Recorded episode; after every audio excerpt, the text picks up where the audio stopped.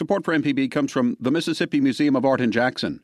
What Became of Dr. Smith by artist Noah Saterstrom is on view now through September 22, 2024. Learn more at msmuseumart.org. This is an MPB Think Radio podcast.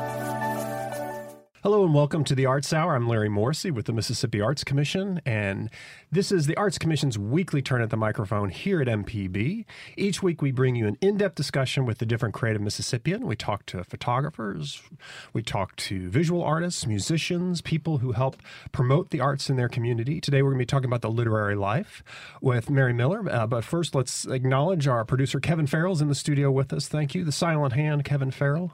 But uh, Mary Miller, you're with us today. Thank you so much much for coming in. Yeah, thanks for having me.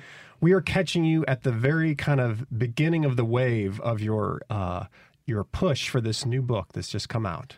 Yeah. Um, so tonight I'll be at Lemuria, but yeah, the tour has just begun.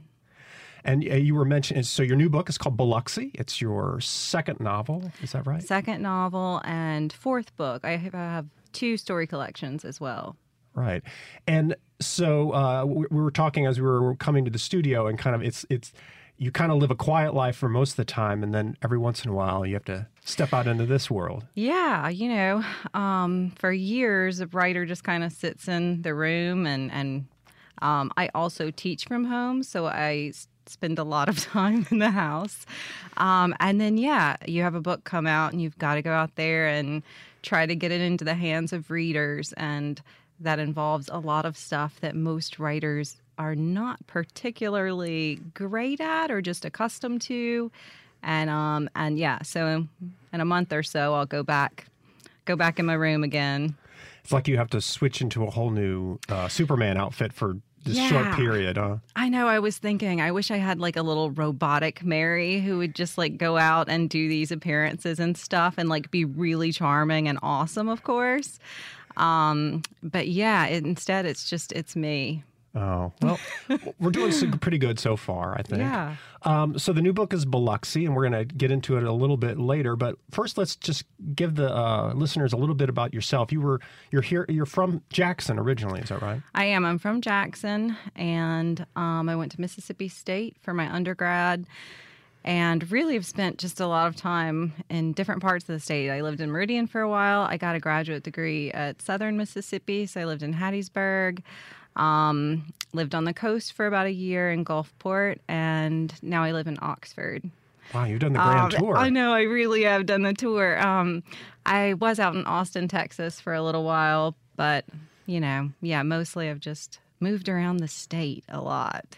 Well, that's good for observation, and, and it kind of fits into this into this book as well in terms of setting. Yeah, I am curious. I mean, the, the like the Delta and the coast and the hills of Mississippi, like all of the different areas are just so particular and unique unto themselves. And they're also different. And so I have kind of enjoyed getting to know South Mississippi. And um, I've never lived in the Delta, but I travel over there a lot. We just take little weekend trips to explore it because it's so curious to me. Um, so yeah. Well, so growing up in Jackson, and and there is you know there's been a literary tradition with Jackson, with um, Eudora Welty living here, and later on Willie Morris and Richard Wright coming here. What I know that you didn't you know you didn't come out come out of grade school a writer, but can you talk about any kind of things that you recall that maybe had an made an impact imprint on you? Yeah, I'm a big Eudora Welty fan now. But growing up, I just, I really wasn't a big reader and I didn't have any intention to become a writer. I didn't think it was, think of it as a, a job or a potential career choice. Um, I got a degree in psychology and worked for the Social Security Administration taking disability claims. um, so I don't know. Um, I really came to writing and and reading later in life. Um, so it's yeah, it's not the typical pattern of what I think you know a lot of young people now they immediately you know go to college and study writing and you know I just yeah, mine was a little less traditional. So what what was it that kind of spurred you from non-reader to diving in full force into trying to become a writer?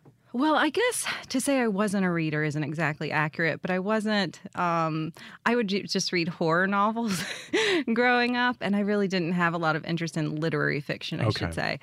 Um, and I did I did write poetry on and off throughout my young adulthood and and childhood and I didn't really realize that I was a terrible poet. That also, you know, when I when I started kind of writing seriously, I I was writing poetry and it took a while for someone to say, you know, um, Mary, you know, these are terrible. Um, but but you do have, you know, some talents and I think they might be suited to prose. And so I started from there just sort of working on sentences and found sentences really fun and also something I was clearly better at. And it seems from some of the interviews that I've read that kind of the online community of writers kind of played a role in in kind of getting you started or kind of getting you going in, in a pathway. I did. I found a little online writers workshop um, called Zotrope or Zoetrope, and I don't even know how I found it now, but I developed a little group of a community of writers within the larger workshop. You could have rooms where, you know, one was devoted to flash fiction and and the people in the room aspired to write a flash a day. And so I didn't usually make that goal. That seemed like a lot to me. But I, I'm still some, friends with some of these people, and that was, you know, 12 years ago or something. And yeah, I'm still uh, saw one just a few weeks ago in Portland when I was out there for an annual writers conference and still keep up with a lot of them. How does that work then? It was were you kind of putting up work and the other people were commenting on it or how did that work? Yeah, you just go in there and post um, kind of a lot like what I do now when I teach online. But you post something, everybody comments their threads. You can, you know, like them. And some people went into more detail and would actually line edit and send you Word documents.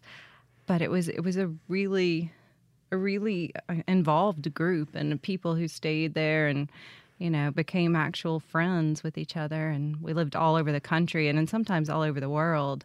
There was one lady from india that i was good friends with and i of course never met her. She lives in sou- southern india. Um, but yeah it was a really neat experience. And I guess having that um at this point you hadn't like been in like an actual physical writers workshop or a graduate kind of seminar type of thing. Yeah, at that point, I had never, I like, to my knowledge, never met another writer. Oh. I, you know, was in my later 20s and I'd never been to taken a writing class or anything like that. And yeah, I was, didn't know any writers and, but I met them. So it was really neat. Yeah, yeah, I had, I got to meet writers from all over the world just from my home. You're listening to the Arts Hour. Our guest today is Mary Miller, and we're here. We're talking about her new novel. We'll be in just a minute talking about her new novel, Biloxi. Um, you mentioned flash fiction. I just wanted to, before we left that, what what is flash fiction? So flash fiction is just um, any story that's under a thousand words. I think sometimes it varies a little bit. Some people set it at maybe 1,100 or 1,200 words. Um, and there are varieties of short fiction too. I think like a micro is 500 words. So it's just uh, telling a story very briefly. But but a complete story. You're you're kind of yeah, the goal Yeah. is to sort of, you know, tell a full, complete story and is, you know, in these set amount of words, which are very limited. And it's really challenging. I um I don't do it much anymore. I find it almost impossible. The longer I write, the longer I feel like, well, I haven't explained this enough, or I have more to say. when you first start out writing, it's great because it's really low pressure. You know, it's just a few words. You can write something in an hour or two and re- have it revised that day. And so I think there's a lot of there's a lot of satisfaction in that just completing something even if it is very short.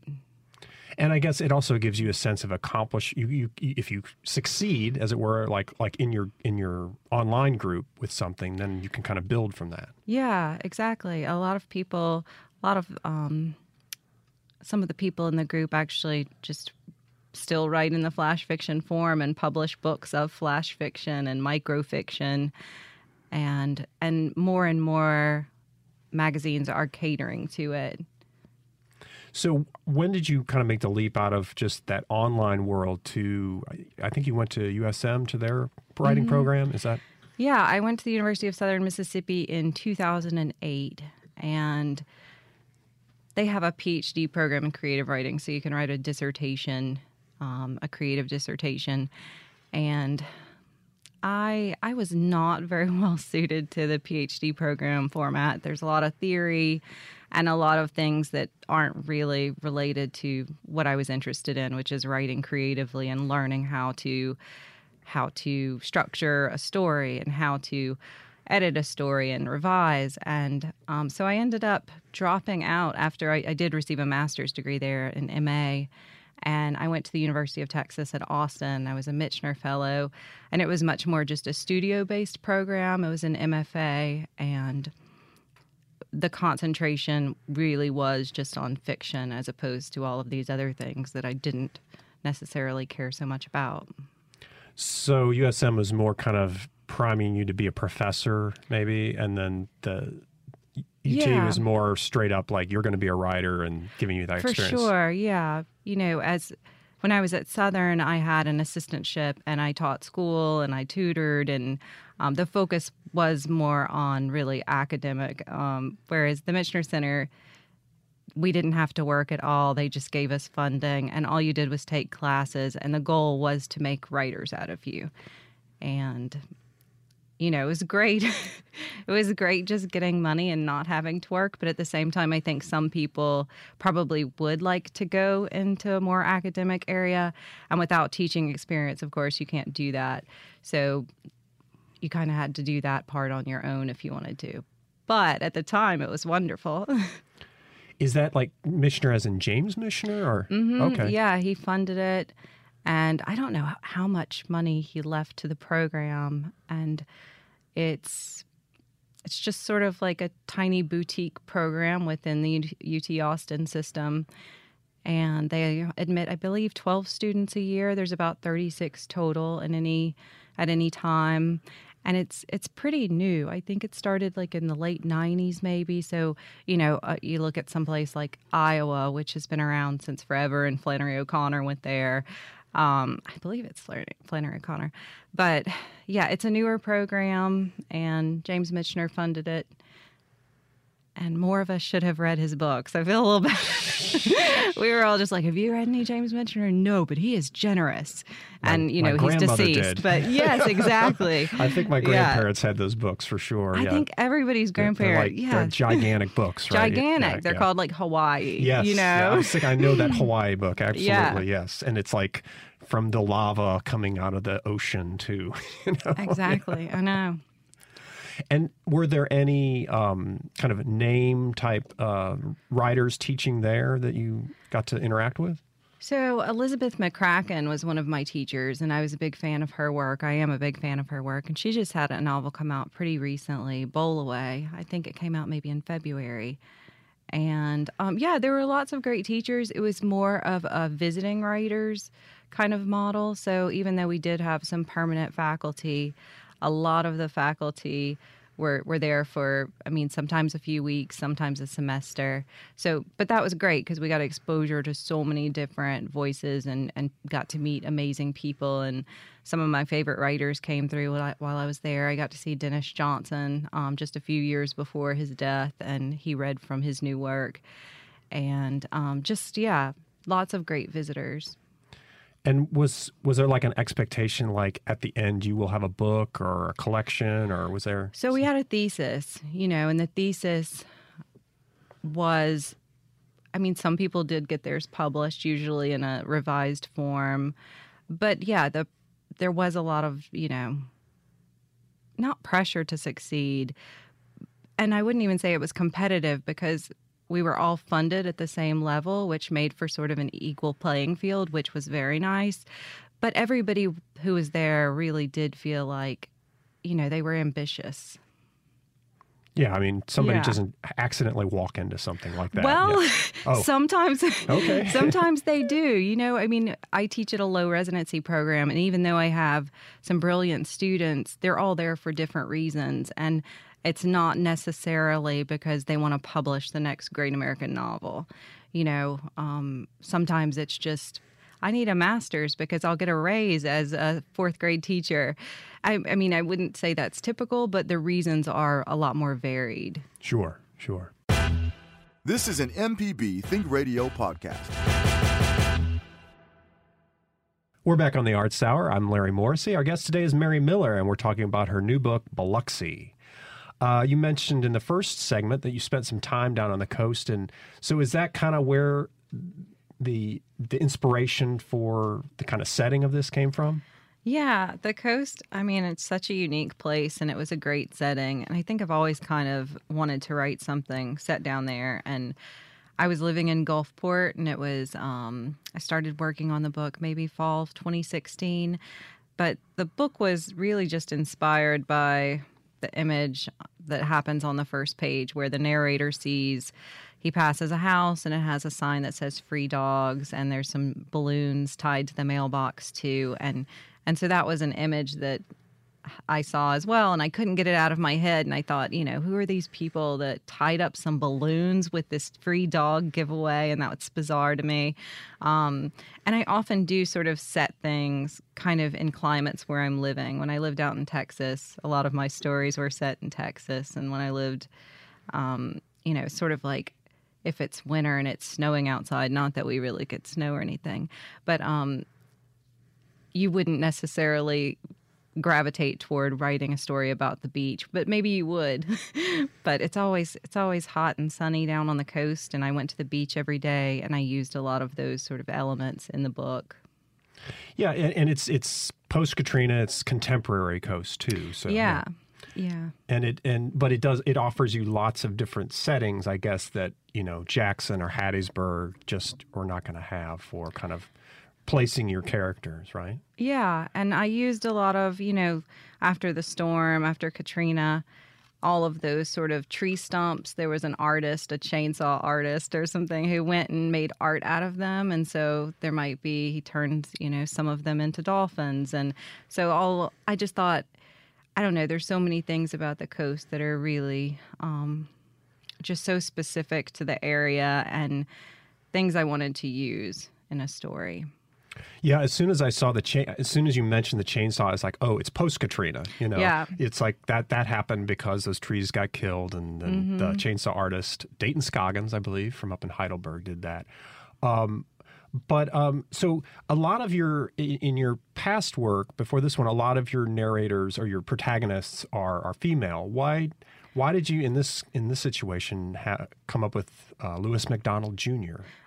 I um I have no idea. I've ne- I had never written from the perspective of, of a man before and haven't since. And um, Lewis, just when I started writing, Lewis was there, and he immediately, you know, meets this other man. He sticks out his hand and introduces himself, and yeah, I would I would like to have some great answer of, you know, I sketched this novel, you know, and I did outlines, but I just followed this guy around and I felt like he was just there on the page as soon as I started writing. So he kind of came out of that initial kind of just image that you saw, and that's mm-hmm. he went in there. What did you? Well, tell everybody. I'll just kind of give everybody kind of the sketch, the thumbnail sketch of uh, of the character and his deal. So, um, Lewis McDonald Jr. He's a 63 year old man. He lives in Biloxi, of course. He um, he's going through just a lot of life changes at the moment he is the his father's passed away pretty recently, and he's the last living member of his nuclear family because his brother and mother are also gone. He's pretty recently divorced. Um, he thinks he's going to get an inheritance on his, um, after his father's death, and so he's also retired from his job. So I think when the book first starts, he is just completely, just pretty much housebound and so it seems like uh, as as you meet Lewis, he's uh, you know he first you know connects with this dog, but then kind of all his other relationships are kind of not doing so great. Yeah, certainly. He, there are people in his life. He has a daughter and she has a family, but he's not particularly close to her. And he has his former brother-in-law is also a neighbor who routinely stops by, but he he's really not close with any humans. um, but yeah, he gets this dog, and and she kind of changes the trajectory of his life. What do you think it is about that kind of relationship to animals? You know, I, I, I've seen that. You know, he um, he doesn't really he doesn't plan to get this dog. He just kind of happens upon the dog, but then he quickly is like discussing his all his life's problems with this. You know, kind of going over every decision with the dog in conversation. Yeah, yeah. Well, the dogs dogs don't judge you, so I I know a lot of people who talk to their pets. Um, but yeah, the dog is just gonna sit there patiently, and this dog really doesn't bark or you know whine. And so she just sort of, when they're driving along, she sits and stares out the window. And so he starts pointing out the sights. He thinks, you know, the dog's interested and she'll pay attention to me. And, um, but yeah, the dog, the dog just kind of gets him out into the world because he, he does want to please the dog. He wants to take the dog on walks and, you know, let her chase squirrels and he wants to get her a nice bed. And so he just has all of these little tasks and things to do some of the scenes that I that I some of my favorite scenes and they're very subtle are the the former brother-in-law who uh, who comes over.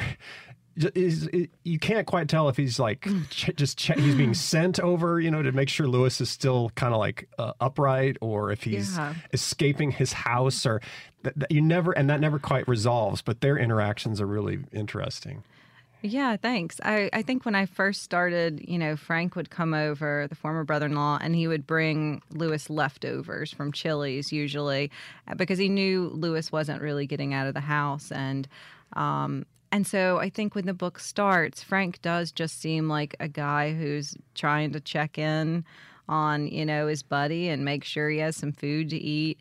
But as the book does progress, I think Lewis starts to have questions about Frank and the life he imagined that Frank actually had. You know, he thought Frank and his wife were so stable and everything in his life was great and and he comes to see that, you know, maybe maybe it's not all so perfect.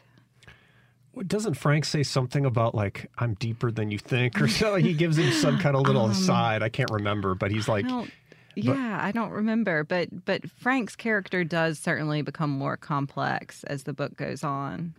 And just that um that difficult male uh, back and forth, I think, is mm-hmm. especially you know that these guys know each other, but they're not friends, but they're yeah. sharing the space, and like Lewis puts the television on, so there's like some kind of you know thing to generate like less tension, I guess. Yeah, you know they don't truly know how to interact with each other, especially now. You know they were brother-in-law, you know, brothers-in-law, and they were considered family and now you know what does that new relationship look like? And also it's just kind of two older men you know they're not they're not doing an activity like fishing or hunting you know they're just sitting in a living room. And so yeah lewis will usually turn on the tv so they'll have something to focus on and something to look at besides each other.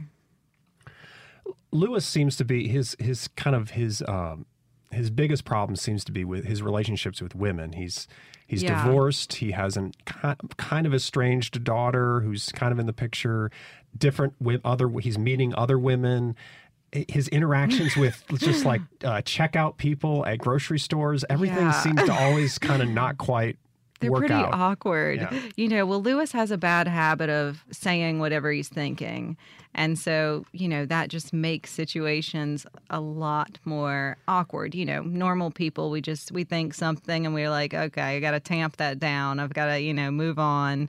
Um, but yeah, Lewis Lewis often says these things, and so he's often in conflict with people, even strangers and um, for no reason. I mean, like he yeah. he brings it on himself totally. You know? Yeah, you know, there's that scene where he's at the bank and the woman get, sees it's his birthday from his license, and she gives him some candy, and he starts telling her how you know this other candy is actually better. You know, this slightly different candy, and then the the situation, you know, this pleasant exchange becomes unpleasant for for yeah no reason and even lewis was sort of baffled by by his actions and he's like, you know, why did I have to say that? Why did I have to make something that was good kind of turn sour? And but I think I think yeah, he is he is reflecting on his actions, even though you know he's still kind of screwing up. Yeah. You're listening to the Arts Hour, and our guest today is Mary Miller, and we're talking about her brand new novel, Biloxi. Um, the um, Oh, I wanted to. You mentioned working for the Social Security Administration, and there is a scene where Lewis goes into an, a Social Security office. Yeah. So I was just curious if that. It, it's a really great scene because it's kind of just uh, people uh, interacting, kind of friendly coworkers, and Lewis is like kind of a combination of like wanting to join in and also being really annoyed at them at the same time, but showing that life of you know a government office in a neat way. I, I've always sort of wanted to write about my time there, and I never have. So with this, you know, Lewis is retire. Um, he's applying for his retirement benefits, and so I just got to work it in, and it was it was really fun to do because yeah, for so long, for years, I I worked in a cubicle, and there was just this thin partition separating me from my coworker. I mean, you know, if it wasn't there, I could have grabbed his arm. So you hear everything this person does, and and says and and we we actually became really good friends because the other option was to just despise him he was very loud and laughed a lot and you know and just it was hard to you couldn't get him out of your mind you know so but we did become buddies and i kind of put that in the book Yeah, it was that intimacy of that shared space where the Yeah. one the the, the female uh, employee is going off to the dentist and like kind of working through her anxiety about the dentist visit and all yeah that. and they're just talking even you know through the partition they can't see each other they're just carrying on a conversation and and then she stands up so he can see her and she's showing him like where it hurts and stuff and then lewis gets involved yeah it, it was it was a fun scene to write it was a weird little exchange It's a lot of fun. And and one thing I was just wondering about and and Lewis is kind of a weird narrator in that he seems very confident about his opinions and then like he can't go to sleep and then he becomes he gets really wound up. So there's like things going he's kind of up and down a lot. Uh, but he does mention off and on so he's a diabetic and he's like I got to get to the store and get my medicine. So he's not taking his medicine he's not he's eating terribly. He's eating terribly. He's not sleeping. So i'm wondering is lewis's health kind of like i wonder he he, he never kind of co- cops to it you know? But i wonder about his health and how that's affecting his decision making. Yeah, that's a really good point. He he does, you know, his diet seems to consist of cheeseburger and like deli meat, cheeseburgers and deli meat, and then yeah, he does he does have a lot of trouble sleeping. I think you know, lack of sleep first and foremost just sort of does make you a little crazy. You know, I'm someone who occasionally has little bouts of insomnia and on the days you so I, I yeah. I, I do think it's certainly affecting all of the things in his waking life. and uh, but he does seem to kind of um come to some realizations as we go on as much as kind of like stuff is thrown at him and he's like ah whatever you know that especially kind of the um at the beginning of the book he seems very confident about this inheritance but then you kind of slowly learn more and more as we go along that maybe he's he's not so confident of it after all Yeah, and the lawyer's not calling him back, so that's that's yeah, never a good sign. but I like how you sl- you slowly reveal little nuggets here and there that start putting doubts. You know, you you know his doubts start becoming because you're really only in his Yeah. head the whole time. So Yeah, and the book takes place over a pretty, you know, brief period, and so you do kind of get to see real time Lewis working things out. You know. is that that perspective being just in that first person and everything coming from that person's perspective? What are the what are the advantages and what are the challenges as a writer? I always write um, just from one person's, you know, from one narrator's point of view. And I've never written a book with, you know, like a novel with three different narrators. And I'm just I'm not interested, I guess, in so Lewis's perspective is obviously very skewed. And if I had, you know, maybe Maxine, his daughter, you know, narrating chapters as well, and she was like giving us a more complete picture of what was actually happening with Lewis, I don't think that that's not as interesting to me.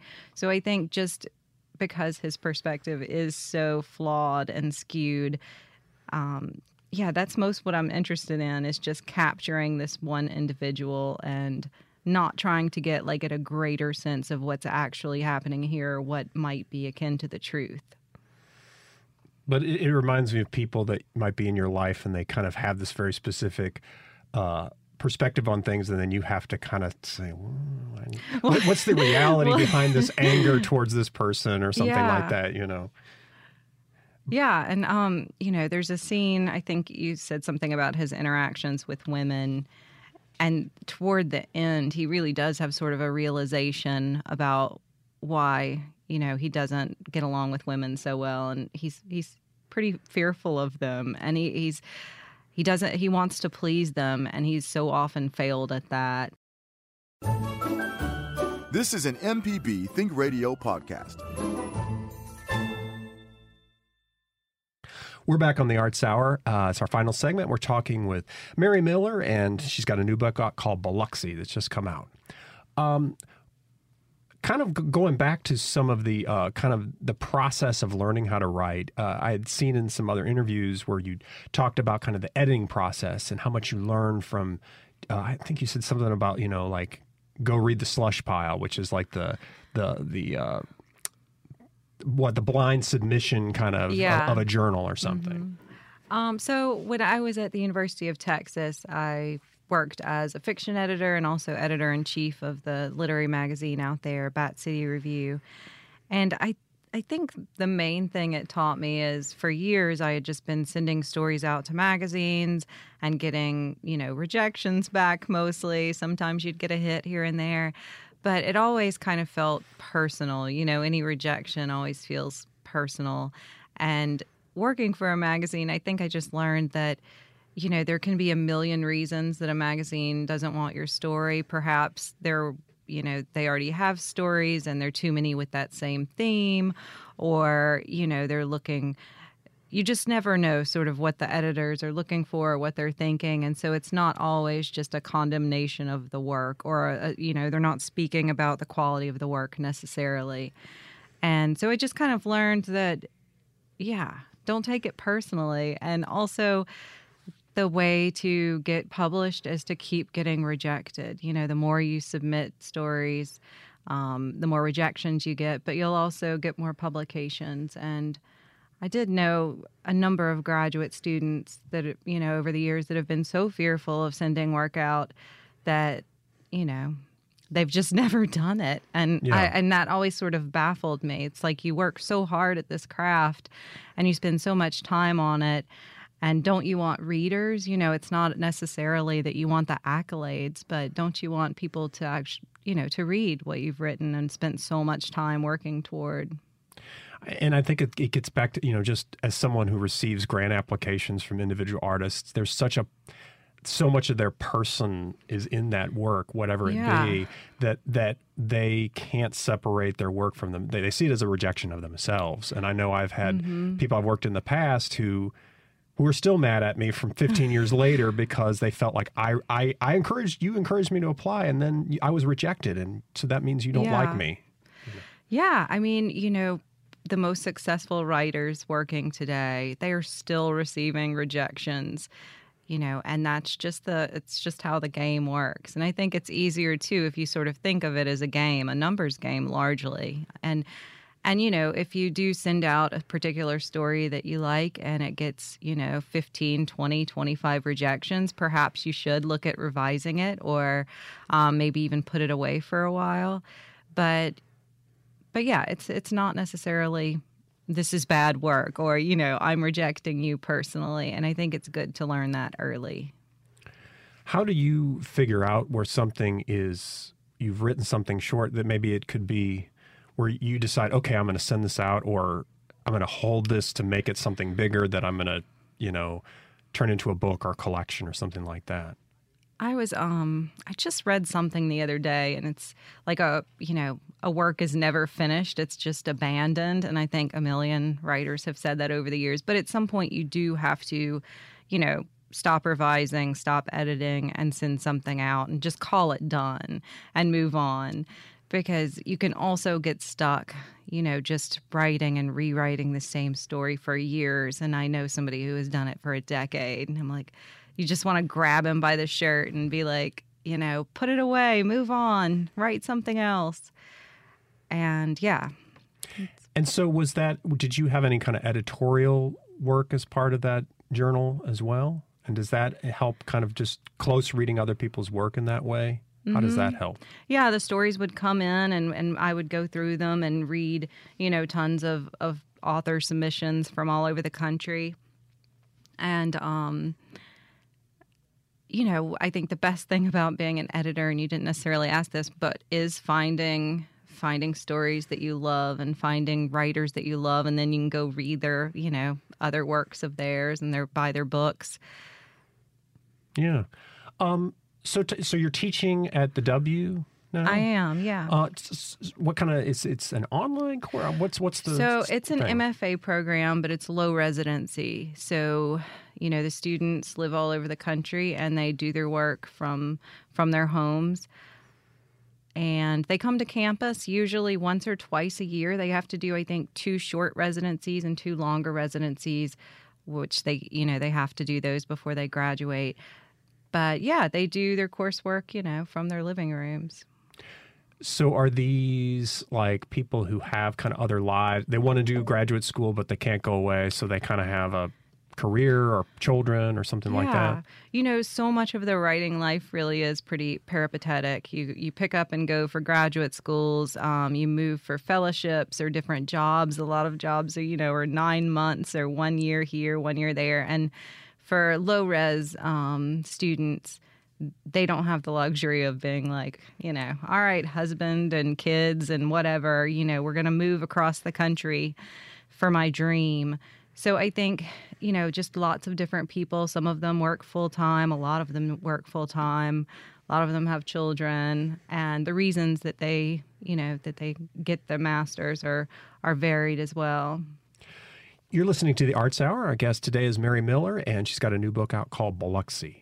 Um, but I would think with that type of thing that you then you get a, a broader sense of like perspective in your classes.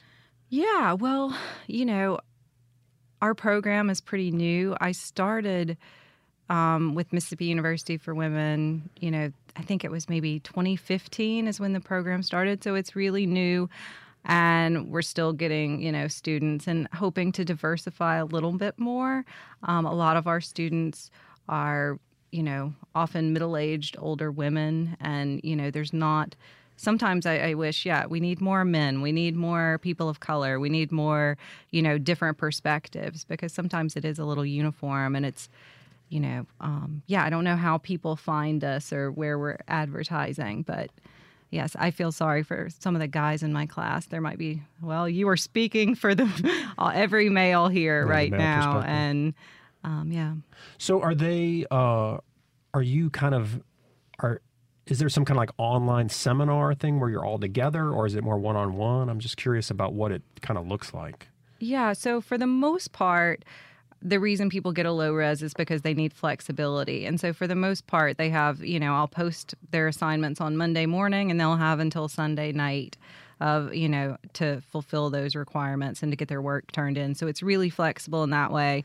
Um, we do have vid- video conferences that are for the group and also individual one-on-one, me and me and a student. Um, but yeah, for the most part, they need the flexibility, and so we try not to put too many restrictions on them. Like you have to be here at this certain time and place because it's the exact reason they weren't able to go to graduate school, you know, um, on campus. So, and now you live in Oxford. Though, I right? do. Yeah. So, you know, it's the writer's town. So I, I, would imagine there's good things. I, I'm curious about, you know, there's good things in that there's that support and interest in it, but then there's also, I'd imagine you run into people at the grocery store and it's like, how's your thing coming? How's your thing coming? You know, where Yeah. maybe not in Jackson, they would be asking about, you know, how's your book going or, you know, that kind of thing. Yeah, there are there are a, a ton of us in Oxford, and it's just, you know, I mean, for the most part, I think it's great because if you need somebody to read a draft of your work, you can find someone to swap with, and if you want to go out for a drink, the writers are generally up for a drink. If you need to commiserate about something you won or didn't win, or not commiserate about a, a win, but you know, yeah, there's always somebody to talk to who's who knows what you've been you're going through and who knows um, what your life is like, and so I think that's really great. And I've never had that before to this degree, you know, outside of school. Yeah, there's a visibility there for writers that's just not anywhere else. Yeah. Yeah, and Square Books is just such an integral part of the community. And, you know, Richard and Lisa, who own the bookstore, are such an integral part of the community. I've never lived, I mean, Mississippi, I think, well, Oxford is just unique in that way that the town does really revolve around this bookstore. It's sort of wild. Yeah, and, and yeah, the seasons and stuff are kind of like Yeah. connected to the bookstore as well when these things are happening. Well, if people are interested in your book, where should we send them online or elsewhere? Um, so I would love it if you went to your local independent bookstore, Lemuria, Square Books, Pass Books, um, Turn Row. We have so many in the state. And um, you can also find it really anywhere online that sells books, um, Barnes and Noble and Amazon. And you have uh, shorter pieces up with some online uh, publishers as well, right? Uh, uh, magazines and that. I do, yeah. I'll have a piece in the new um, Oxford American that should be out now. And you can find my work online. Um, MaryUMiller.net is my website, and it has links to some of my work as well. Very good. Well, Mary, thank you so much for coming in. We really appreciate it. Thanks so much. Uh, for those of you who uh, have turned in late and you'd like to share the show with a friend, you can go to the MPB website at mpbonline.org. The Arts Hour has its own page there, and we they post all of our past shows there, and you can share them with your friends or listen to them online. You can also find us i- in your uh, podcast provider, wherever you get your podcasts for your iPhone or your home computer, wherever. Uh, take a look, search for Mississippi Arts Hour. We'll be there as well. Until next time, we'll be seeing you around.